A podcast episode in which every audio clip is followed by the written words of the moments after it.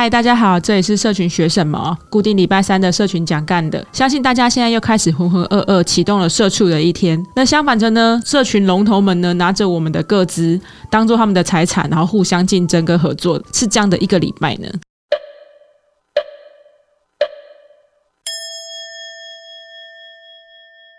本周社群新闻呢，还是一个国际角力的状态。当我们讲国际角力，我们可能会觉得好像听起来是很多国家竞争来竞争去。可其实严格说起来呢，其实就是各国跟中国的角力，每个国家都在跟中国斗来斗去的。比如说，中国在最近如愿以偿的呢，在香港颁布了他的国安法，正式宣布呢，香港其实就是跟中国一国一制。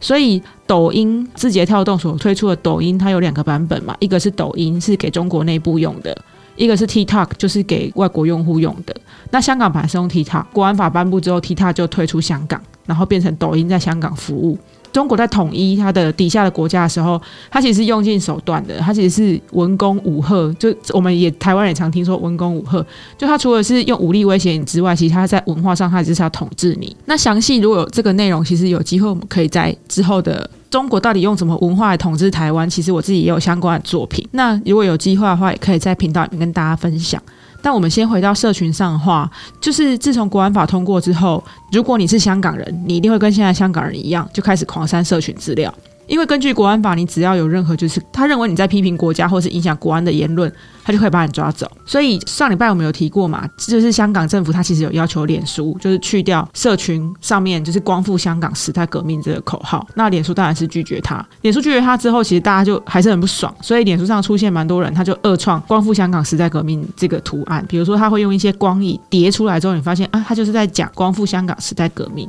可他是图案不是字样。就可以躲避掉中国的文字 coding 这样子。那中国当然不会这样放过香港人，他也知道就是大家都在删除一些社群资料，可是他当然会向其他社群龙头就要求数据。不过包含 Facebook、Instagram、还有 Telegram、Twitter、YouTube 和 Google，其实拒绝向香港政府提供他们的用户资料。Yeah, baby. 虽然说我是一个数位行销人，有在观察社群，也是一个商人，我难免会去想说，呃，社群龙头他会拒绝中国，可能其实只是中国市场跟全球市场，他可能只能选一个，他就选了全球市场，然后放弃中国市场，或是他觉得如果把资料给中国，其实相对也很危险，因为其实各国跟中国也是一个竞争关系，他可能会觉得说，呃，如果给他们的话，可能自己营运有危机，或者是给他们的话，呃，可能会被中国追上，有有可能有这些商业性的考量，可我心里面还是会有一些小小的期待，就是希望这些龙头是觉得中。国对香港武统，或是对维吾尔啊、西藏武统，真的太恶心了。然后去拒绝提供香港资料。香港自从爆发革命以来，社群平台上都是蛮多，比如说他们跟黑警抗争的画面。有时候会去想说，这种事情如果发生在自己身上，会有多痛。光是用想象，就真的觉得超恶心，恶心到吐。我自己在看大家在身边，大家在转发香港讯息的时候，其实都会留下很愤怒的字句。可是这是很正常，因为那些行为真的太不舒服了，你不可能不会有感觉。所以当香港革命爆发以来的时候，我最强烈的感受是中国就是透有武统台湾，其实在社群软体上凌迟所有有有良知的人，就是他让所有在用 Facebook 的人都因为香港画面在坐立不安。可是事实上，中国这样子残忍对待香港，他其实。不是仅仅是要统一香港跟教训香港而已，他其实也是在警告其他想要脱离中国的一些国家。当然，他认为是区域啦，比如说台湾，他其实一个程度上就是警告像台湾这样的角色。嗯，他可以先可以这样对香港，他将来也可以这样对你。所以，其实，在这一次中国颁布的国安法里面就有提到，就是台湾必须要提供中国资料，当中国跟台湾要的时候，不然他就要监禁台湾人。其实，中国对台湾的脚步是一步一步逼近，台湾人其实是没有什么在后退或是在当鸵鸟空间呢。所以，接下来我们在做一些政治上的选择，其实是要比以前要更注意，还要更小心。然后，对于现在还会在亲中的人，我其实也不太知道要跟这样的人去说一些什么这样子。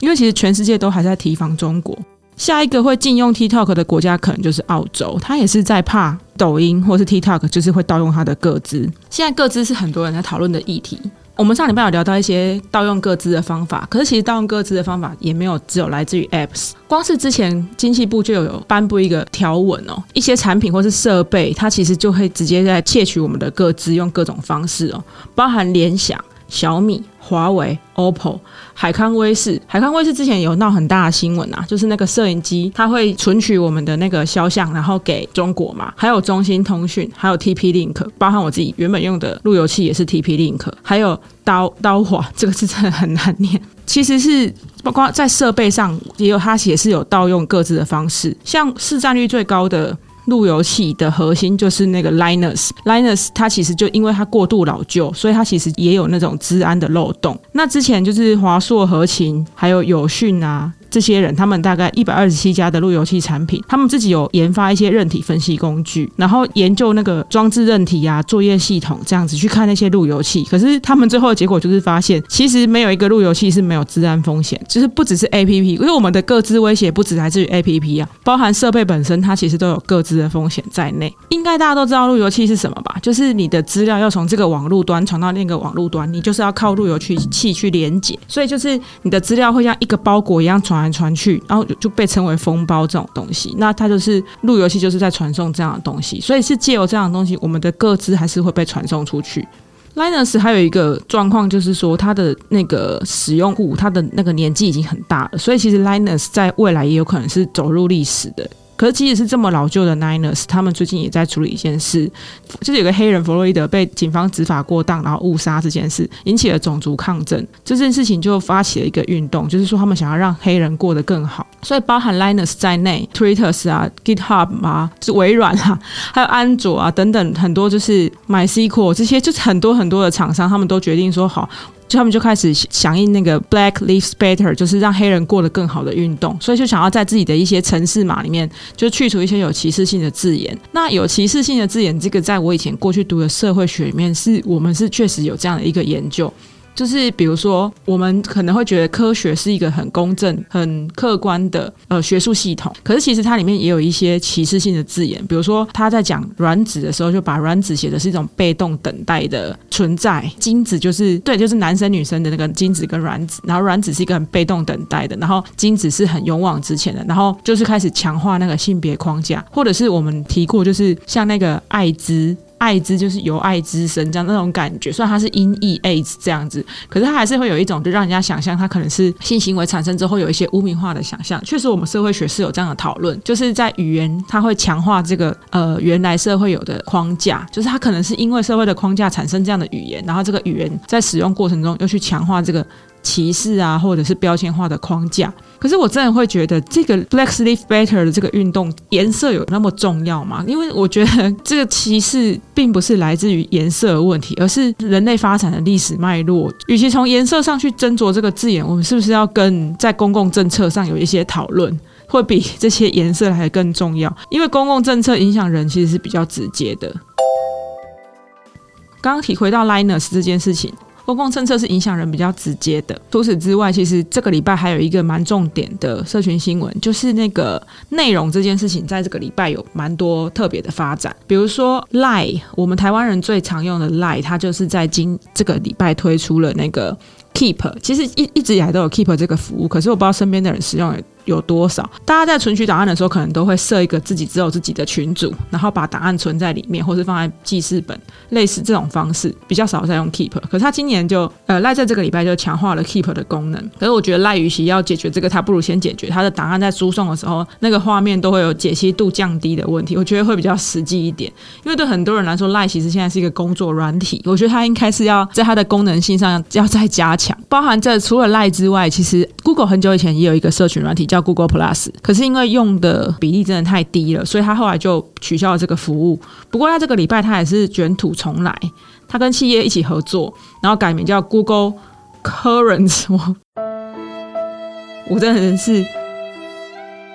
发音是很烂，但我短期之内应该是不会改变发音这件事。但他主要只是要挑战微软啦。他本来是想要在上个礼拜的时候，这个把这个 Google 社群软体重新上线，不过现在还没有听到消息，所以也不知道这个新的 Google Plus 改成叫 Current 的新的 Google Plus 到底发展怎么样。虽然他们已经 delay 了，可是还是没有听到他们 delay，大概 delay 到什么时候才会发行这样子。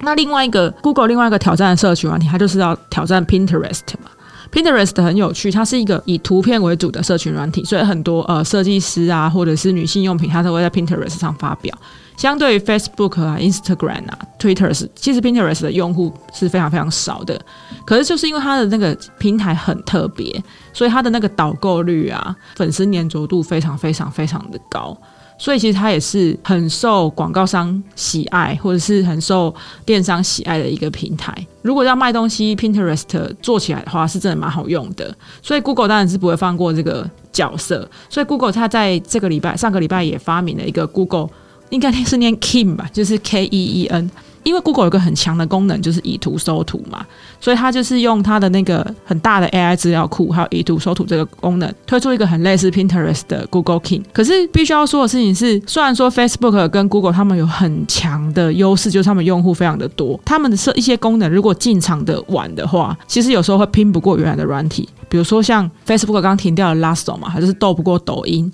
那 Google Plus 它就是要对抗那个部落格嘛，还有那个 Facebook，可是 Google Plus 也没有做起来，所以这个跟用户的习惯其实有很大关系。所以我也其实不太能够知道 Google King 有没有可能真的打得过 Pinterest，因为其实 Pinterest 它的那个龙头的感觉也是很强，所以我也不晓得，但是可以再看看，应该也会相对是蛮有趣的这样子。所以这礼拜的东西就是在内容方面也有这样的产生。另外，Facebook 它进场的晚，没有办法打过去的东西就是 Messenger 跟 Line。至少在台湾是这样子，Messenger 打不太过赖虽然 Messenger 的功能很多是比 Line 还要有用的，包含 Messenger 档案它是没有下载期限的，Line 大概过一阵子你就不能下载了嘛，那 Messenger 是可以一直下载。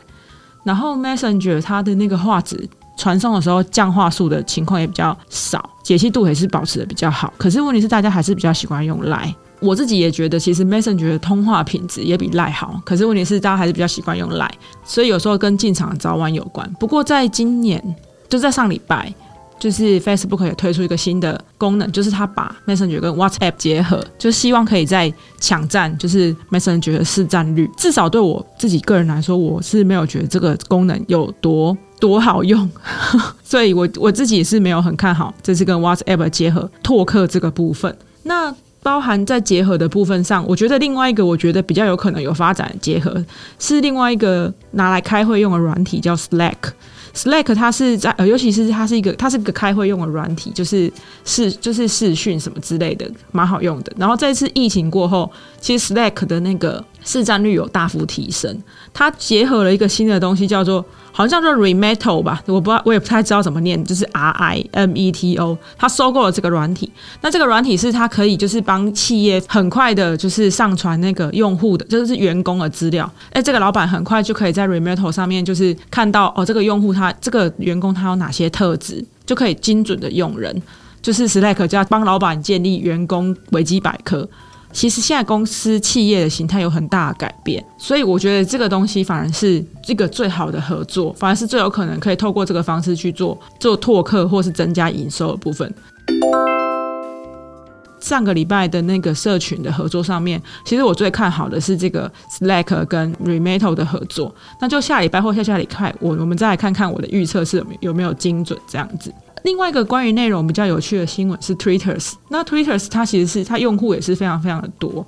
过去 Twitter's 是靠广告跟数据贩卖数据，然后来收费。可是就在今年，Twitter's 也跟其其他像是呃微博或是赖一样，它推出了订阅功能，就是你可以订阅付费订阅你喜欢的网红，然后来看他们的东西。也就是说，Twitter's 也开始在重视内容这个东西了。他要重视内容，他还不推出内容编辑。我也不知道推特到底是在，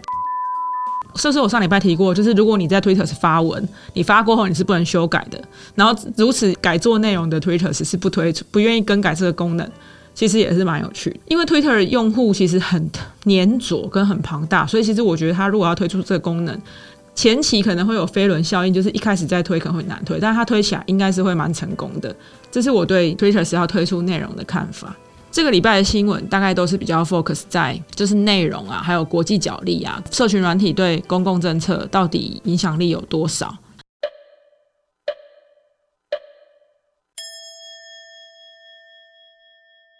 这礼拜的社群新闻跟公共政策、社群跟公共政策跟内容的影响有很大的关系。台湾最近这台湾最近一次跟社群、跟国际角力、跟内容有关的东西，就是武汉肺炎。就是武汉肺炎呃发生之后，在国际之间的角力啊，然后包含就是在 Facebook 上的 Hashtag 啊，或者是买纽约纽约 New York Times 的一个行径，它其实是比较台湾最近最近期比较大型的一个社群跟国际角力跟内容的一个新闻。那如果再应该再近一点的话，其实是台湾自己内部有另外一件跟社群比较有关、影响公共政策跟社会价值观的事件。是嘉义杀警案，可能大家不会直接去想到它跟社群的关系，可是其实是有关的。